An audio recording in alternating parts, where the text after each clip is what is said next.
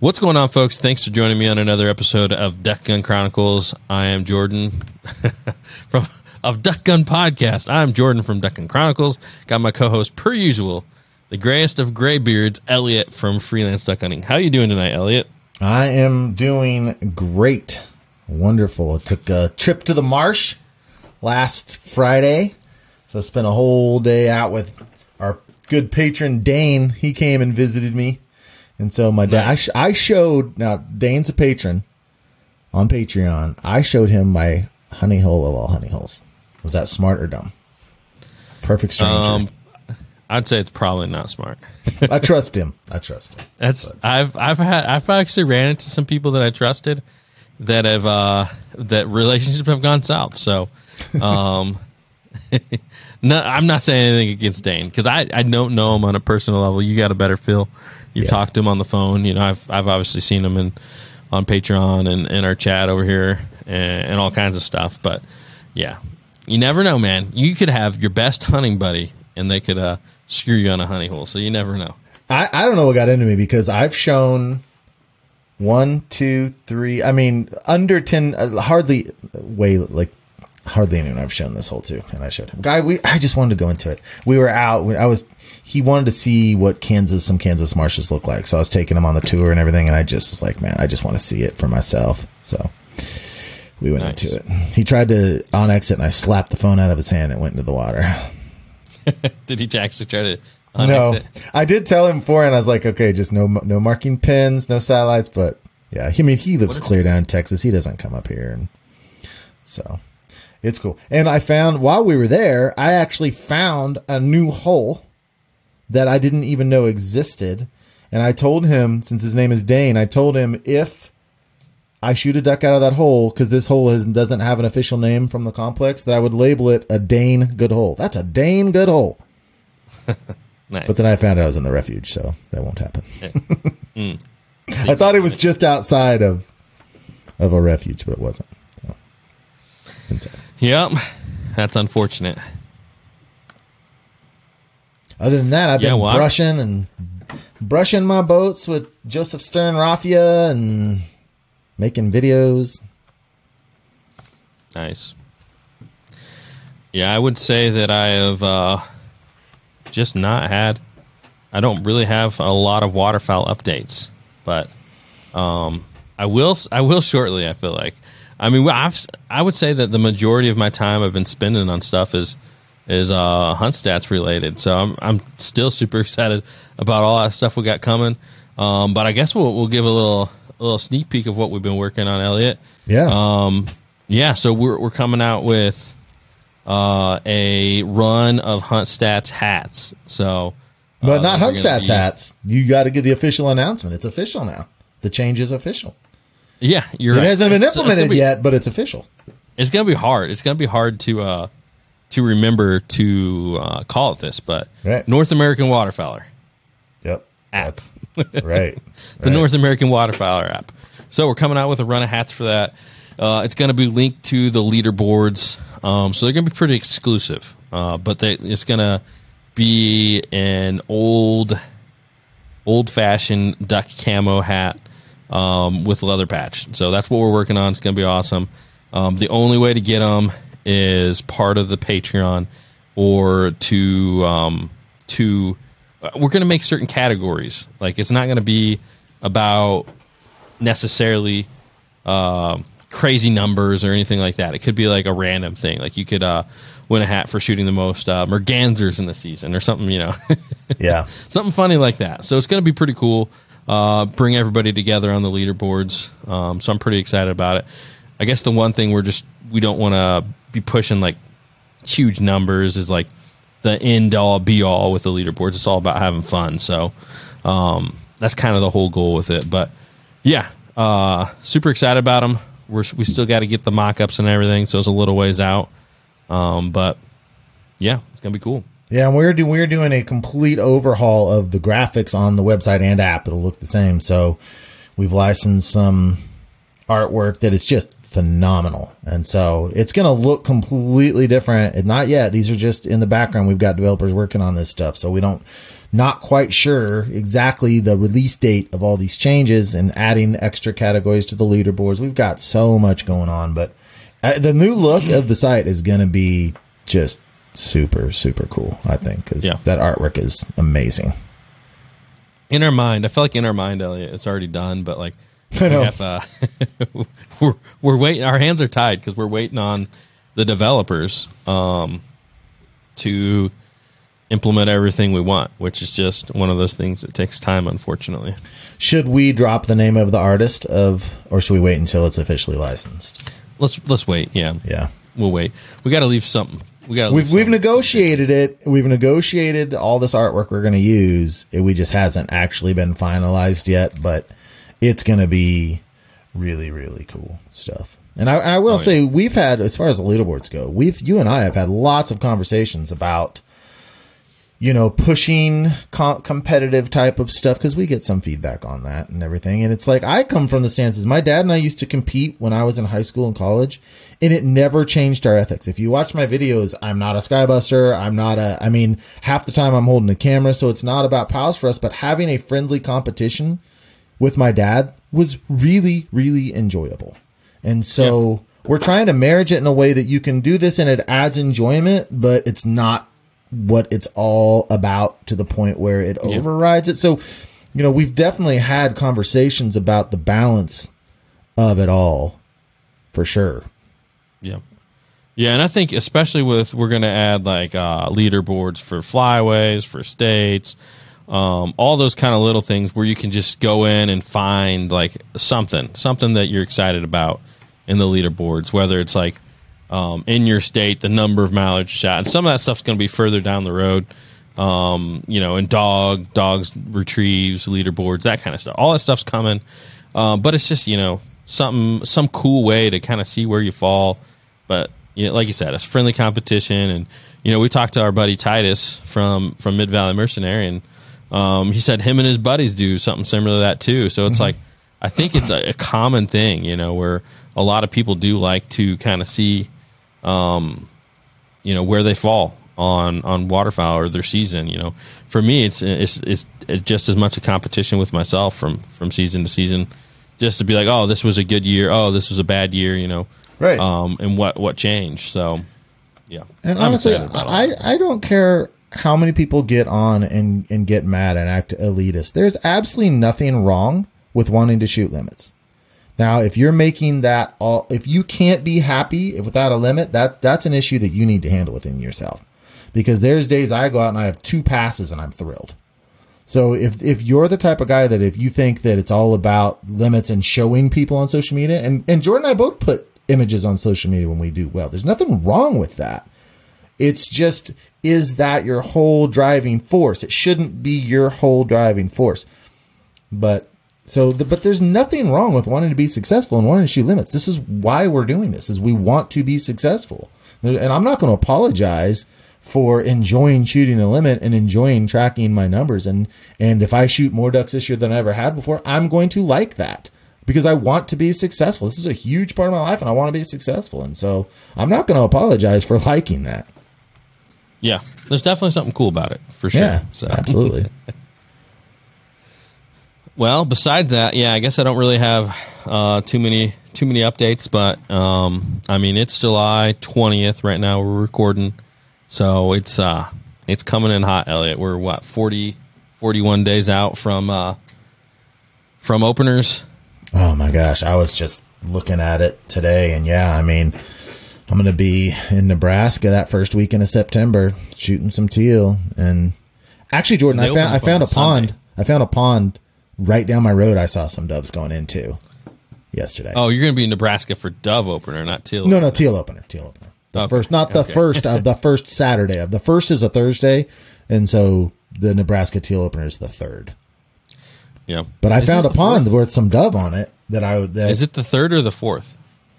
I believe isn't the first a Thursday? Maybe I maybe I'm No, wrong. I, I was asking if the opener is the third or the fourth of November. September. Did I say November? I meant to say September too. Okay. The okay. so the first of September is a Thursday, Yeah. and so the the teal opener in Nebraska is the third of September. And you're 100% sure on that? I'm looking at a calendar right here. Oh. See, I thought I looked it up the other day and it said the 4th. Mm-mm, fourth is Sunday. I know. That's what I thought it was weird. Yeah, I, I wish that was accurate because I said I, I found a pond that I think I saw some doves going into yesterday right down the road, and I actually we've got permission to enter that pasture because like when sometimes when I ask permission, I ask for permission to like go into a place and get to know the people. And hey, can we just walk around in there, maybe do some fishing, and then like after you build a relationship, then I feel like it's harder to get permission to shoot guns on a place than just walk around it, right? So Yeah. we've Oh, yeah. acquired permission to be in that pasture because it looks like a good training pond for Georgie. So Nice. if all goes well and that pond actually holds up, I will be doing dove hunting this year. There you go. That'll be nice and convenient. Yeah, definitely. Yep. I'm a, yeah. Actually, I bought I bought some uh, dev loads for the 20 gauge, so that'll be fun. Got a whole whole case of those ready to go. Just need to find the fields and and uh, get the birds coming in, and uh, you know it's all about for us September 1st, um, figuring out which fields are going to be chopped and which ones aren't going to be, and and uh, knocking on those doors. Yeah. Yep, you do well for dove. I like your dove videos. I really enjoy them a lot. That's that's the way you got to do it, man. A frame, six mojos. Well, do you really use six? I, I use six mojos. You know, my buddy uh, Jason and Little Slayer, they were pulling doves into their backyard by their swings with one spinner and no, just a spinner alone Yeah, coming Yeah. into their swing set. that's awesome. that's crazy. It's crazy how stupid uh, doves are. I shouldn't say that, but compared to ducks, right? Like, because we run an A-frame, no brush. Like you're standing with your shoulders over it. Maybe you crouch, and then like they just come right in and they'll land. It's the coolest thing when they land in the in the flocks of like five, six, seven doves. opposed to like just pass shooting them, which I mean, it's dove hunting. Like I don't mind pass shooting them, but I'm just saying when we get those flocks coming in, that's kind of the cherry on the top. Yeah, you shoot them more like duck hunting, which is awesome. Decoying doves. Oh yeah, definitely. Alrighty, well let's go ahead and jump on into the main part of the podcast tonight. We're going to be doing a Q and A. We got some questions going um, for the Patreon chat, guys. If you want to drop some in there, feel free. Uh, we will hit those up. Um, if not, we're going to grab some from the Fellowship of the Duck Gun. Duck Gun, no, the Fellowship of the Duck Gun. But before that, let's get a quick word from our partners, and we'll jump on into it first off, guys, I want to give you a little little reminder. Um, check out our brother podcast. We got Titus from Mid Valley Mercenary doing a great show. He is uh, based over there in California, um, and he definitely gets on politics and some other cool stuff too in his podcast. Um, uh, so he's got he's got a good variety over there, but also a big time duck hunter um, and a really cool dude. And then our buddy over there, Outdoor Limits, Josh uh, and his podcast as well. Um, if you enjoy the Duck Gun podcast, you'll definitely enjoy those as well. So check them out. Alrighty. First off, like to give a big thanks to onX. Guys, onX is the perfect app for the duck hunter.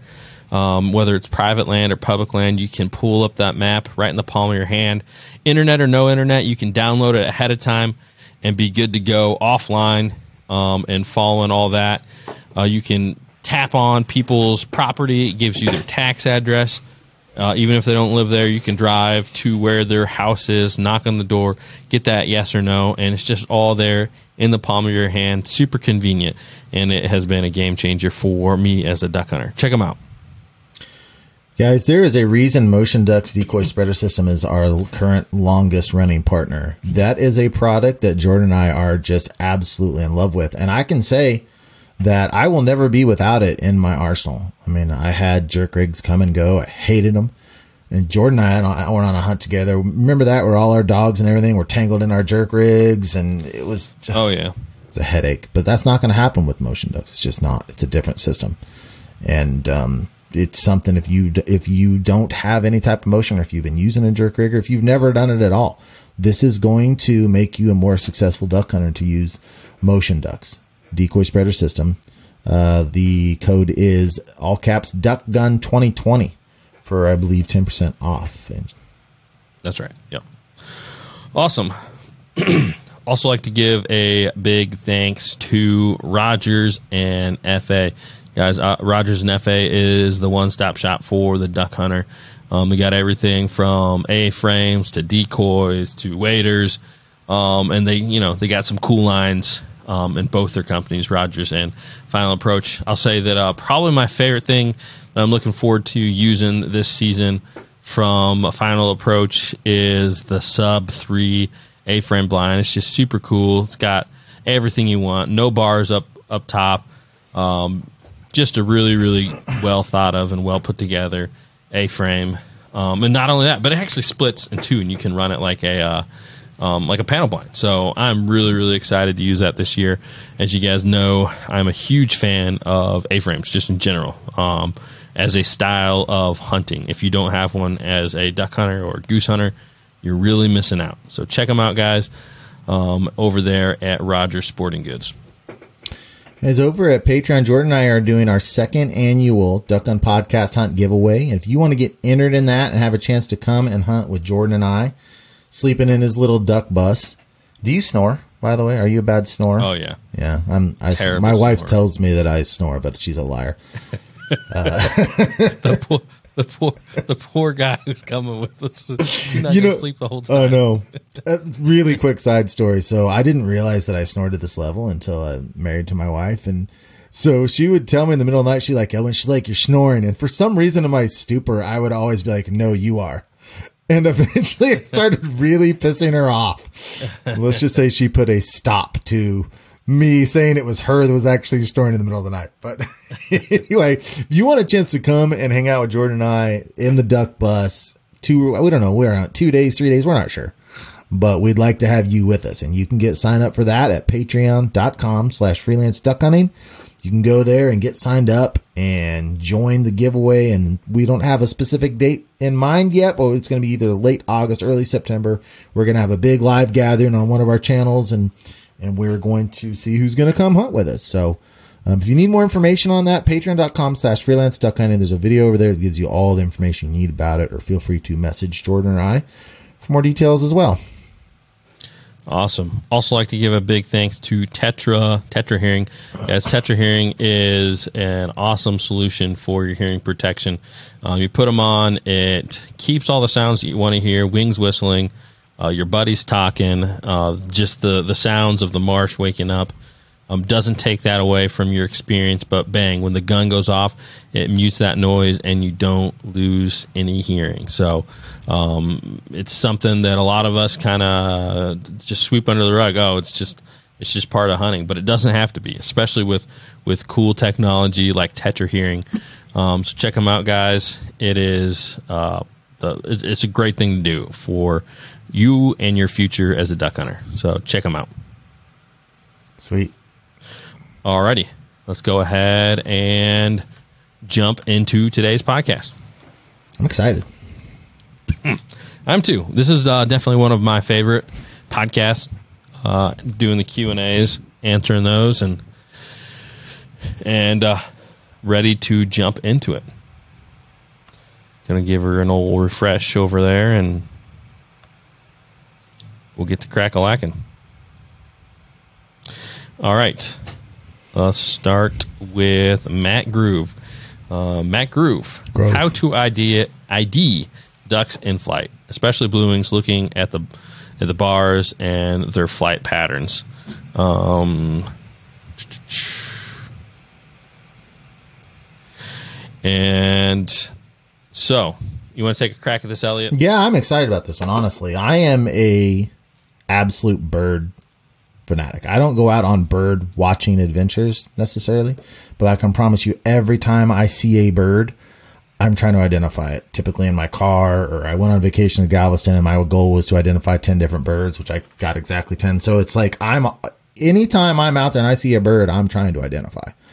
And so what I've learned over the years is every single bird has a little bit of an identifier. And you have to know what those identifiers are and look for them. And these can be done with silhouettes or they can be done, it's better if you have color, but they can also be done with silhouettes as well. And so just some handy tips that I've come up with the year over identifying birds. Teal, it's hard to describe. They have a distinctive flight pattern. Um, blue Yep. wings, and, and there's something about their wing beats that's a little quicker. Um, and they dart around a little bit more. So even if you see like small divers, you can tell that they're divers versus blue wings because they're going to fly straighter and faster. They're not going to dip. They're not going to dive. They're not going to move. Um, and they're obviously the small size. Now, early season for us with the wood ducks, you know, sometimes you run into that problem. Here's the thing the easiest identifier for the wood duck is the length of the tail. So there's two ducks that have that longer tail. It's a widgeon and a wood duck. So there's sometimes early season I will see a silhouette of a duck and I'll be like, I know that's either a wood duck or a widgeon, just based on that extended tail. It's the only duck that had that I in my area that has that silhouette look to it. So if you're not sure if it's a teal or a wood duck, quickly look to because you can have some juvenile wood ducks that are small. Um, one time we had a bunch of wood ducks come into us during teal season, like a whole flock of them, and there were some juveniles in there, and it was really I felt so proud I didn't shoot because it was a real tough one. But look to that tail, and wood ducks are going to fly a lot, at least in my part of of the state. They're going to fly a little bit of a straighter line than than blue wings are, but that tail is that is that um, big identifier. Pintails have the long neck, and so for them, you're looking for that long neck. If you can't see any protruding um, pin or um, I'm blanking on what sprig, then you're looking for that longer neck um, on a pintail. That's an easy giveaway. And so for so for my area, it's basically teal, widgeon, wood ducks, mallards, gadwalls. Divers are easy to tell. Divers' wings are set farther on their back. So their wings are just placed a little bit farther back and they're going to be a lot straighter, um, straighter flyer. Um, the one that I do struggle with a little bit um, at a distance is gadwalls sometimes look like mallards. Um, if you're talking, you know, 150, 200 yards away and you see a flock go down, sometimes it can be, t- it can be difficult to tell between the gadwall and the mallard, although mallards are bigger and fatter. And so that's pretty much, do you got anything to add to that? Yeah, I would just say, you know, obviously with wood duck and teal in early season because you got a lot of gray birds still. Um, you know, not they don't have their a lot of their plumage, so it can be difficult. Um, and and also, you know, that the wing patch is is even with juvenile or early season wood ducks does look similar. There's just you know, it's um, I, I excuse me, it's definitely something that comes with experience. The more you see them, um, the more you can start to tell them apart. So I understand why that's a a difficult one. I'm losing my voice, Elliot. we haven't Already. even started, Right. um, but uh, you know, and then I would also say probably the hardest one, which you didn't talk about because you don't have in your area, uh, it would be black ducks and mallards, which I know Thomas has to do that. Um, so if you have if you're having trouble identifying, definitely just wait further into the in the morning, which kind of stinks, but especially if you're, you know, um, in an area where you might mess up. So um, if you're in the Atlantic Flyway and you've already shot a duck, and you, and uh, if you're unsure if it was a black duck or a mallard, or if you know the same thing can happen early light with with hens and and drakes. It's like you just have to you have to know what the limit is what the limit is and and uh, definitely don't go over it. So um, yeah, I, I understand why a lot of people struggle, but I, I think that it is something that comes with the more time you're in the marsh and the more time you can spend hunting with someone who can be a mentor to you and, and explain the different things to look at to help identify it, um, the the better off you're going to be at it. Right, and there are some ducks that their, their their breast is an easy identifier as well. Like you know, wood ducks have that white breast, but then on the top of their chest it's dark, so you'll have that defined line, and that's very similar to a widgeon as well. Um, the drakes have that same type of like really white white breast with that line, and then same the mallards have the mallard drakes have that distinct line between their breast and and their kind of more stomach area. So learning what a duck looks like on the underside makes a big difference.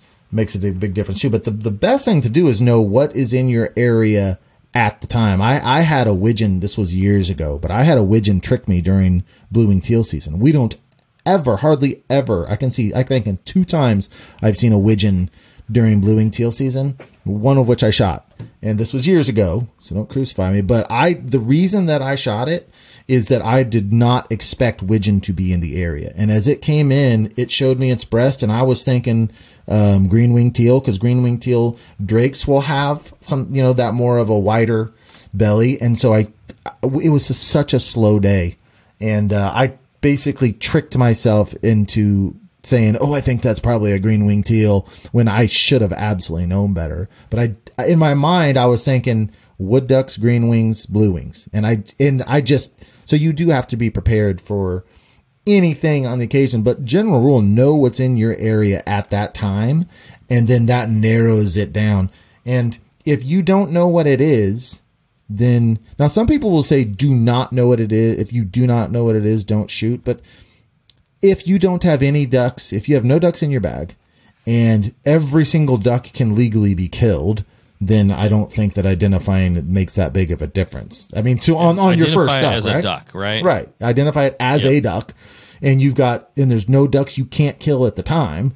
Then I don't think it's that big of a deal to pull the trigger, not knowing what it is. But once you get to the point where if and if there are illegal birds, like let's say you have your two wood ducks, or it's during teal season, you can't shoot wood ducks, then absolutely, if you don't know what it is, don't pull the trigger. And that's where Jordan said with the mentor, you can be whispering, what is it? What is it? Oh, that's a blue wing. That's a blue wing. You know, you need to be talking about it too, but Yeah. be careful. And you can run into that even with mallards, you know, or in early light, like we're talking about, Mm-hmm. like with hens.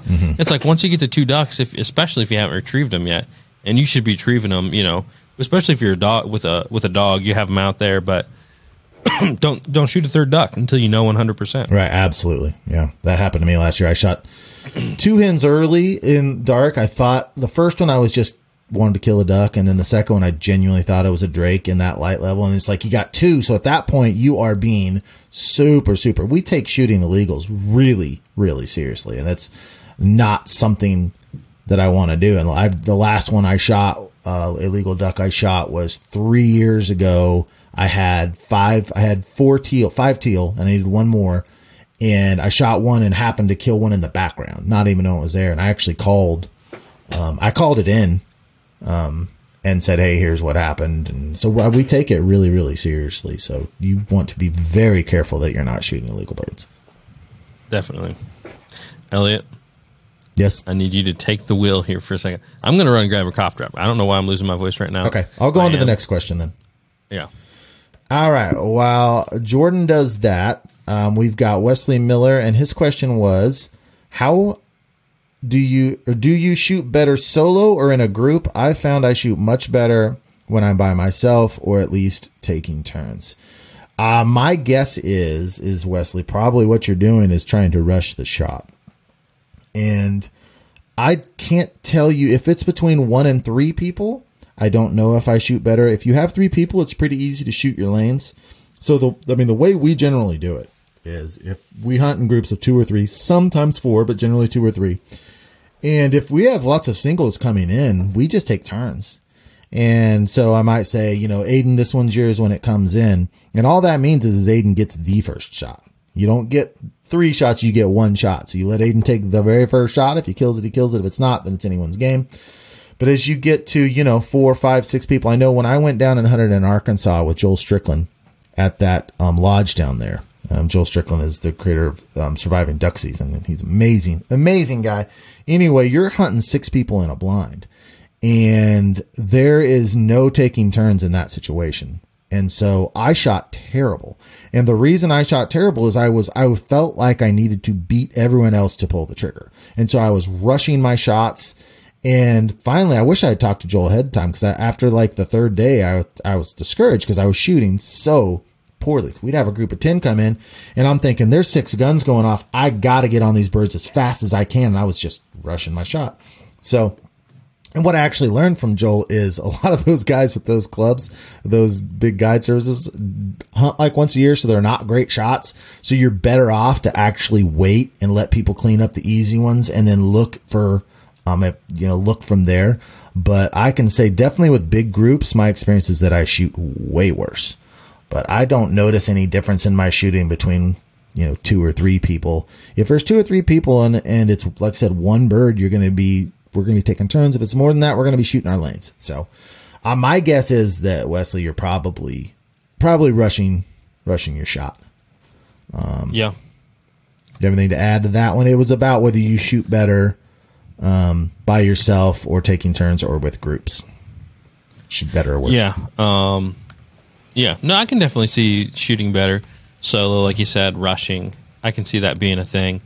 Um, and then also, if you're by yourself, a lot of times, um, I, I would say I definitely uh, shoot worse in a group. And, uh, and, and the reason for that is if you have a flock of three come in, the bird in your lane might be a way harder shot than the first one that's like foot down, feet down on the decoys. Um, or if they're like flaring off at like 25 yards, the one in your lane might be flaring off at 30, 35 yards. If you're in the solo hunt, you get that easier shot. So Good point. Not only that, but it just like you said, there's there's no competition. You don't have to worry about someone shooting a bird out from under you. You can put that bead on it, follow it as long as you need to, and kind of be natural and smooth. So, um, I would definitely say I probably shoot better Yeah. as a solo hunter than than in a group. Yeah, that shooting your lane, you can really get kind of screwed on that. Like on the Flyways collective hunt, where we on that big goose hunt, we shot so many. I had the worst lane Yeah. out of everyone. Oh yeah, they all flared to the to the left. they all just came right. cupping in on the left side, and then my shots were flailing. I mean, they were still good shots. It was they were such cupcake shots. They were still good, but it's like I know like Titus and and some of the guys on that, and you I don't know exactly where you're, but the guys on the left, their shots were like right in the middle. those shots were like uh, floating floating cupped in birds and my shots were more kind of flaring off a little bit but so then some days they'll just come in exactly the same way every time and your lane just may be a little the little bit harder shot Yeah. over to over the time And the bigger the bigger the group you are, the further your lanes can get pushed off from like the center easy bird. So, yeah, and in general i would discourage against hunting with big groups i don't like it i don't think for me personally um i, I it's just not my cup of tea in any way shape or form so i i think maximum enjoyment is two three people that's my personal opinion I'm I'm right there with you. but I'll, I'll give my one exception on that is that uh, I've really I really do like those big dry field hunts where we do like double wide A frames and you're going to be hunting like big flocks of geese coming in. It's like why not had just have the the A frames full Right. because most I mean, you have a good chance of shooting all those birds. Yeah and i've never done that But on those marsh hunts, when you're getting in there and hiding in the brush, and Mm-hmm. and uh, that's you know, or wood duck hunts, we're not running that many people. Right. Almost almost never. right good point Alrighty, next one. tony loney Yep, Tony Tony Loney. Um, and he said the difference between teal and wood ducks.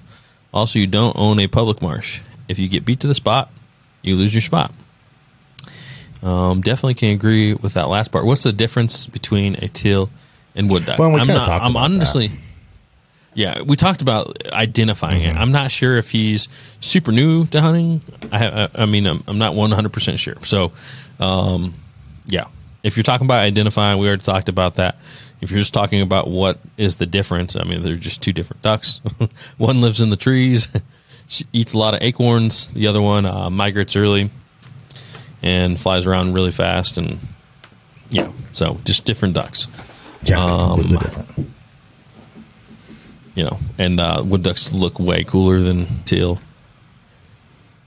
I am I am a blue blue wings are my second favorite duck. I'd have to say I absolutely love them. I love Early them. season or la- like full plumage? I never see them full plumage, so Well, I don't. I, I don't either. uh, I just love shooting them. I love how they fly. I love how they when they're flocked up. I and they're the first ducks that re-enter Kansas. So in Kansas, all the ducks get north pretty much. I mean, you can go out and see a few wood ducks right now, but generally speaking, all the ducks go north. So when we we don't see ducks for six months, and then all of a sudden you're out in a marsh and you just hear that, and it's blue wings, and there's just so. And then you have teal season, so it's like all wrapped up for me. It's just like I absolutely love blue and teals. Yeah, I am envious of the Central Flyway and their blue blue wing teal seasons because Mississippi Flyway. We talked about the difficulties of wood ducks and teal, but they make it so you can't shoot till sunrise. Stupid. So It's so It's dumb. not- It mean, is it- dumb because it it penalizes people who can actually identify birds because of people who can't, and that's stupid. yeah, I, I, I guess I can agree with you on that. But the the other part is that uh, I I mean the you just miss out on so many opportunities as far as we, I mean we had a day I've talked about this and I don't want to keep beating it like you know beating a, a dead horse but we had a day last year where I was out with Kevin 30 minutes of sitting there mm-hmm. watching flocks I mean they were landing in our decoys Right. swimming around and like I could have limited and then by the time sunrise came around they're gone never saw a wood duck all day Yeah, it's. I wonder what it is. If it's just the heat, or why is it that blue wings? Because blue wings are like this, like no other ducks.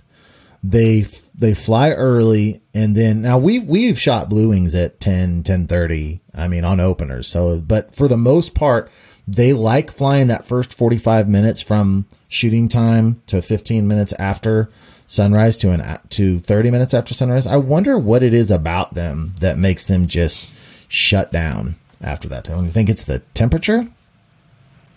I have no idea. We'd have to talk to a biologist on that one.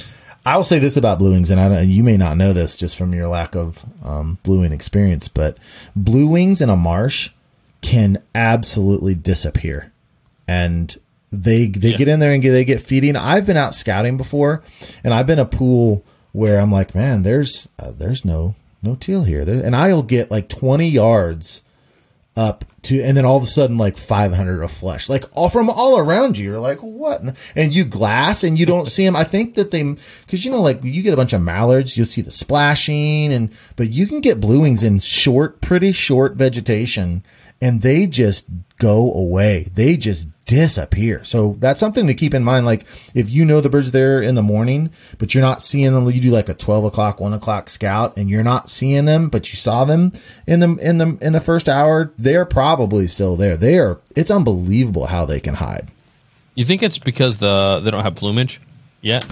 Because like a mallard, you see Yeah. a lot of mallard.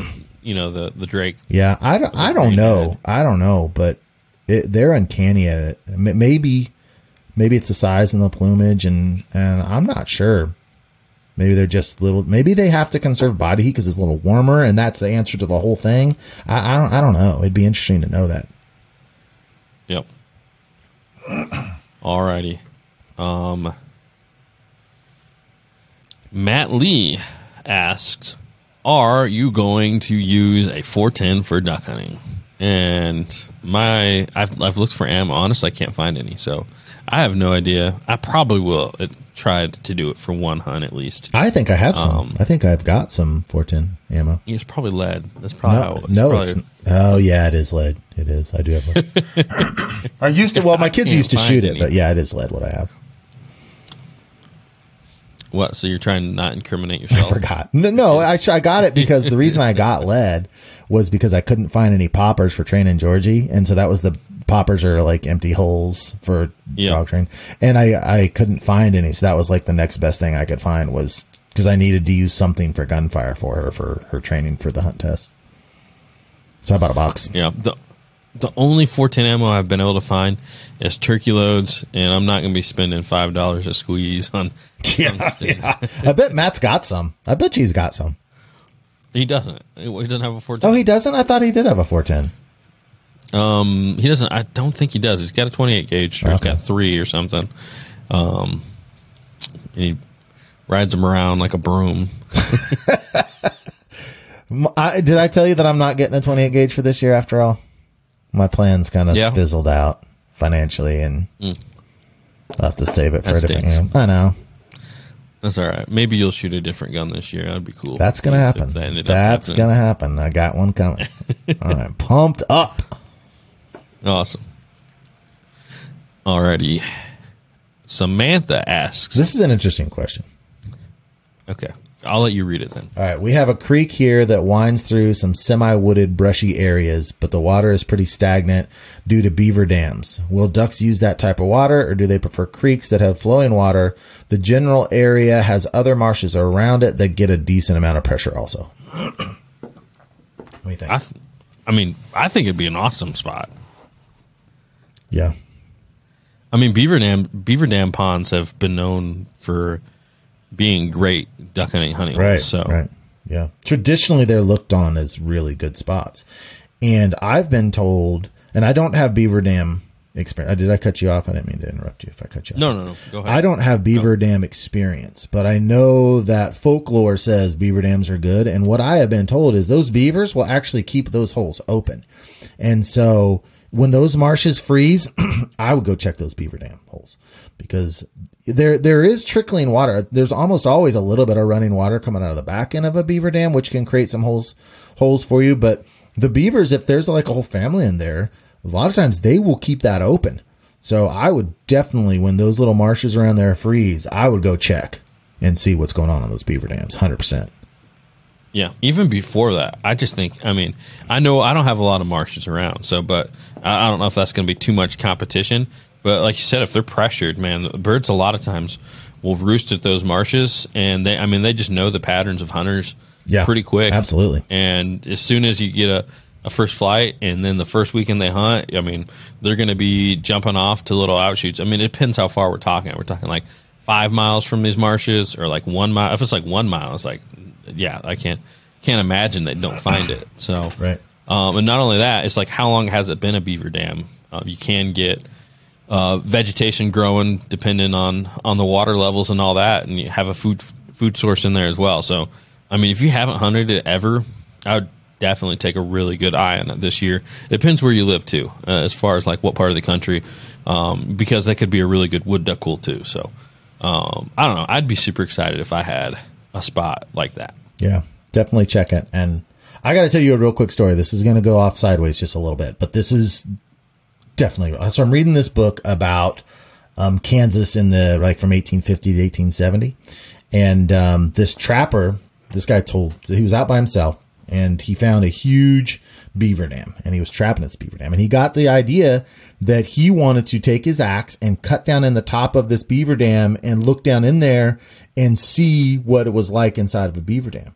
And it's like it's really really cold out. Uh, they didn't tell the temperature but it's really really cold. And so he goes chopping to the top of this beaver dam and he sees the hole down there and he decides he's going to crawl down in there and and check it out. And so um, he crawls down in there and he gets he gets half of his body in and half his body out of the beaver dam and he realizes that it's a way smaller hole than what he expected and he can't even get his whole body into it and so now he's halfway in and halfway out well the way he chopped you know he chopped on the axe and he created like these little spikes pointing down so like think of like a fish trap right and so Oh, yeah. he's in there and he's trying to get out, but he can't get out because this wood is cut into these like shanks. And so he's stuck. And so he's sitting in there and uh, long story short, he spends 24 hours like this. And what he had to do is he was able to, oh, and the beavers kept coming back up in from time to time and seeing him and like slapping their tail and splashing water all over him. And uh, he was able to wriggle and get his knife out of his pocket. And and he's like trapping all by himself. So it's like either i get out of this or i'm dead. And um, so he get takes his knife and he's like if i drop this knife i know i'm i'm dead. And he was able to shave slowly over hours and hours shave those spikes off of those um, pieces of wood that he had cut so that he could wriggle out. He was trapped like that for 24 hours straight and was able to get out. This is like 1872 in Kansas. I just thought that story is so, whether it's true or not now, I don't know, but they, they portrayed it as it being a true story. Is this a real I book? mean, it could be. It could be. It could be true. My my one. Th- I have two questions. Like, wh- how how does his legs not freeze? Right. Well, he actually talked about that. He said from his like anything exposed was just freezing cold, but then all the the part that was in was warm. So he actually talked about how unbearably cold it was for. I'm guessing he was like thigh, somewhere between thigh and knees were out, and the rest was in. And so yeah, he actually hmm. addressed that. I just can't imagine that'd be so cold. But uh, and then Be the second thing is, how does head not like pop from like all that blood? Yeah. just constant blood pressure. I don't know. I don't know. I don't know how long you can live hanging. He might have been at a bit of an angle. Maybe he wasn't like completely straight up and down. Maybe it was a little bit of an angle. I don't know. Yeah. It's one of those stories where there seems like there's some holes, but you want to believe it. So, Right. right. Yeah, I read that. I've been telling every like all my friends about. I was like, you gotta hear this story from this. It's an awesome book. It, it's an amazing book. I love I love that kind of stuff, that old stuff. Yeah. Well, this book is about this guy, and I won't go through the whole thing, but he like starts out living right around where my main duck hunting is, and he goes all over Kansas, and he's he's like Where's name- that at? Ah, he's naming towns, he's naming rivers, and so I like get up Google Earth and like find the river. He's like, oh, when this river splits, and like pinpointing, oh, they're right here, and they're out hunting. But it's incredible, incredible book. On the plains Awesome. with Indians and buffalo or something like that. It's it's so cool. Sounds pretty cool. Yeah, I had to tell that story. No, awesome. Alrighty. Um, next one we got is from Austin, and he says, "My girlfriend is showing interest in wanting to hunt waterfowl. She has deer hunted for many years. How do I keep it fun, but also not get too bored on days where it's super There's slow?" an obvious answer to this, Austin. Yeah. and we did have a comment from uh, Wesley Miller said it right there. But I was thinking that same thing when I read the comment. I'm like, if you're a deer hunter, man, I'm like, deer hunting's not the the poster child for like super fun. Like you sit in a tree stand, depends on your style of hunting. But like the typical deer hunter you think of is like a trophy hunter, right? They sit in the, the tree stand for 50 hunts of a year to get that one buck. It's not like, you know, Right. yeah, I, I don't have probably that- much appropriate to say to this because if I've got a girlfriend, she's got problems on slow days, and she can just stay home. That's my thing about like taking. Gosh, I'm gonna sound like such a jerk. But like taking kids, I'm all about taking some kid kids sometimes, and I'm all about taking. I took my wife and my daughter on one sometimes, but you know when it boils down to it, if you're either gonna come and be able to do it or not be able to do it, and I'm not gonna take anyone on a consistent basis that can't do it or is going to complain about it or you know oh i'm bored it's it's slow. I'm bored. Well stay home. I mean ultimately like day in day out hunt. Um, there are specific hunts. I take i do those types of things and i accommodate and it's fine but hunt in hunt out. Either you're going to enjoy what we're doing here or you can stay home. Yep. No, I, I agree with you on that for sure. So, um, yeah, I, I, I, to answer the question, if you're not like Elliot and you're willing to accommodate, I mean, I guess just talk about expectations beforehand, um, so they know what they're getting into. If she's already a hunter, a deer hunter, then then I don't think it'll be too hard for her to grasp that like hunting is hunting. Some days you just can't control the amount of activity you're going to have. You hope for the best. You do your homework. You put yourself in in positions to do well, and and hopefully it pans out. yeah Um You know, and then for uh, for her first hunt with you, you know, just make sure you're you're uh, striving for that. Uh, taking her on, on a time that's going to be a good time.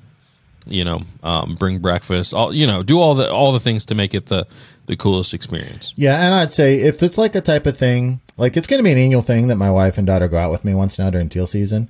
And on those types of hunts, let's say that your girlfriend just, oh, I just want to go out a couple times a year with you, then you just accommodate. You're like, okay, I know my girlfriend's going to go with me a couple times a year. I really like it when she comes. So if she gets bored, then just leave.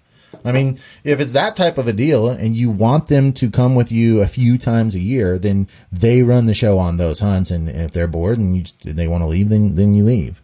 But if you want her to be a serious, you know, hunting partner, then she's going to have to endure. Yep.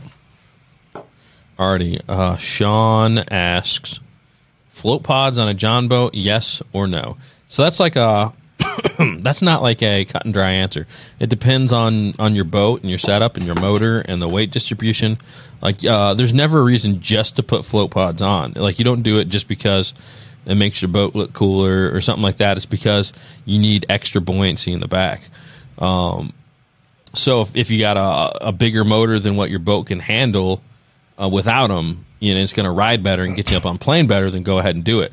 But if um, if you got a really light motor and you're already getting on plane, um, it's not really going to help you out, and, and it can actually hurt you. So Um, it can make it harder getting around in, in the shallow areas and, and, stuff like that. So it's not like cut and dry. It just depends on your setup. What do, what do you got to add to that, Elliot? Well, my dad put float pods on our 18 foot Weldbilt after we flipped it in the river that time because we ran up on a lot. It's uh, just a total.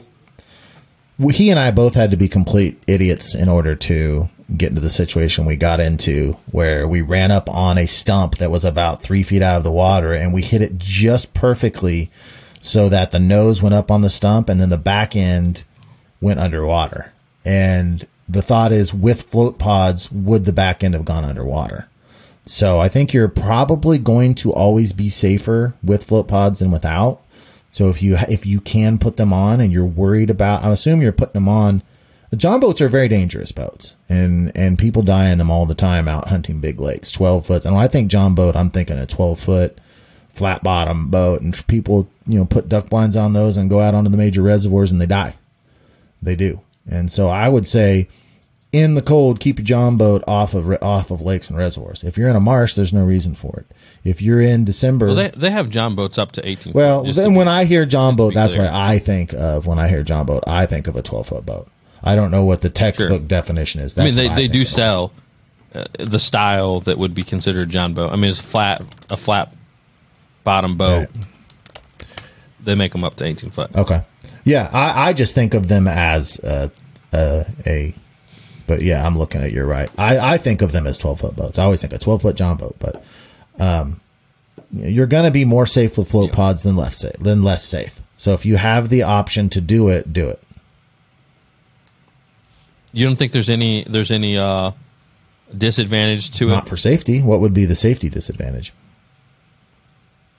Um, well, I guess yeah. I mean, if you're if you're running your nose up on something, I, it gives you more buoyancy. But as far as like how your boat runs, well, right, yeah. Um, you know, as far as how your boat runs, it could it could do some stuff for uh, you know, getting on plane is the big thing. Sure. So yeah, um, if your front is running into the water because you have too much buoyancy in the back, if your nose is digging in, that's not great either. So yeah, um, yeah. I just think of it strictly out of the safety issue, and so if he's asking the question, then he must be a little worried about the safety. I would assume. So sure. if I'm worried about the safety, I mean, some people are just gearheads, right?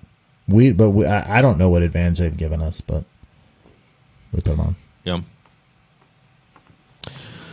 Alrighty, um, we got Jack, and he says having a bad hunt for the first couple times preparing wait um what's that say oh preparing you for realizing when the good ones come and how much meaning meaningful they are how much more meaningful they amen. are amen so is that is that a question at all i don't know if it's a question but it's 100% true i would not want to be successful every single hunt because when you go on a bad a dry spell and then you all of a sudden get a limit the emotional feeling you have. Because I've been on runs where, you know, we're shooting mallards limits, you know, hunt after hunt after hunt. The fourth or fifth limit day is not as fun as the first one. And so when you go on a bad streak and then you have that success where it's all of a sudden phenomenal, like the feeling you had after you had started your hunting career and you went oh over, you know, your first seven hunts or whatever, and you guys shot the limit, that emotional feeling can only be hit at the very, very top level if you have experienced or been through lots of failure. And you have to have the failure to have the elation. And so I'm all on yep. board with what he's saying.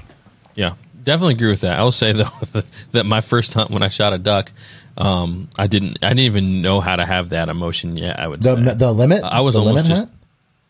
No, no, no. Well, I thought you were talking about when I first. No, I was talking about that first limit you had. Oh yeah, no, that was super cool for sure. Now you're talking about my first hunt, and it's like when when I shot that first duck, and I'm there, and I brought one of my buddies, and neither of one of us knew how to duck hunt, and uh, that mallard fell like literally like in between us. uh, through the trees, like it was like plinkoing through the branches, and uh, and but I was like almost scared to even pick it up. I'm not gonna lie. Yeah. So, but you're right. Like I can think about um, this last season, man, we went. Uh, I went up to Michigan, and I think I hunted two or three times. I was doing an extended hunt up there, and everything was just mediocre or, or worse. Um, and then we got to the last day and hunted a new spot, hunted it blind. We went in there and shot a three man limit. And it's just like, you know, uh, when everything kind of comes together like that. And I think that was like the last day of the first split, which then in Michigan, you only have a two day split to end the season. So um, definitely can agree. Like that was, you know, that having all that, the, the, tough hunts and lead into that, you know, just complete awesome hunt. Mallards cupping in, stacking them on the front of the duck torpedo. Yeah. It's you know, it's awesome. Expectations make such a big difference. I, I love those hunts where you're just like, man, I don't think you're going to do any good today. And then all of a sudden, there's mallards everywhere. That, God, that feeling is what it is about. That emotional ride. And some people, I think, feel it more than others do, just because of their love, their the level of how much they love seeing birds and shooting birds and eating the birds. But man, it's a magical, magical feeling to me. Yep. Good deal. Well, I think this is a, a, pretty good place to go ahead and close her off before I lose my voice anymore. I'm uh, almost at the end of my last cough drop. So, any last words, Elliot? Nope. I enjoyed. I love it when we do the Q and A's, and you know, if you guys um, have questions, you can always shout them out to us through through text and everything. I like hearing from you. I think Jordan does too. So if there's questions you do have, yep. you can always hit that. And I do need to give a shout out to a patron, um, Aaron Hartman. He's going to be sent a duck gun hat. He just joined up today at the 25 level and is um, getting a duck gun hat. So thank you so much, Aaron, for being with us. Appreciate it very much. And then reach out to us if you need anything. Awesome. Yep. If uh, best place to reach me, Instagram, Instagram message. Elliot, you're probably the same way, or Facebook mm-hmm. too. But all right, folks, thanks for tuning in for another one. Until next week, I'm Jordan, Ducking Chronicles, Elliot from Freelance Ducking, and we'll see you guys next time.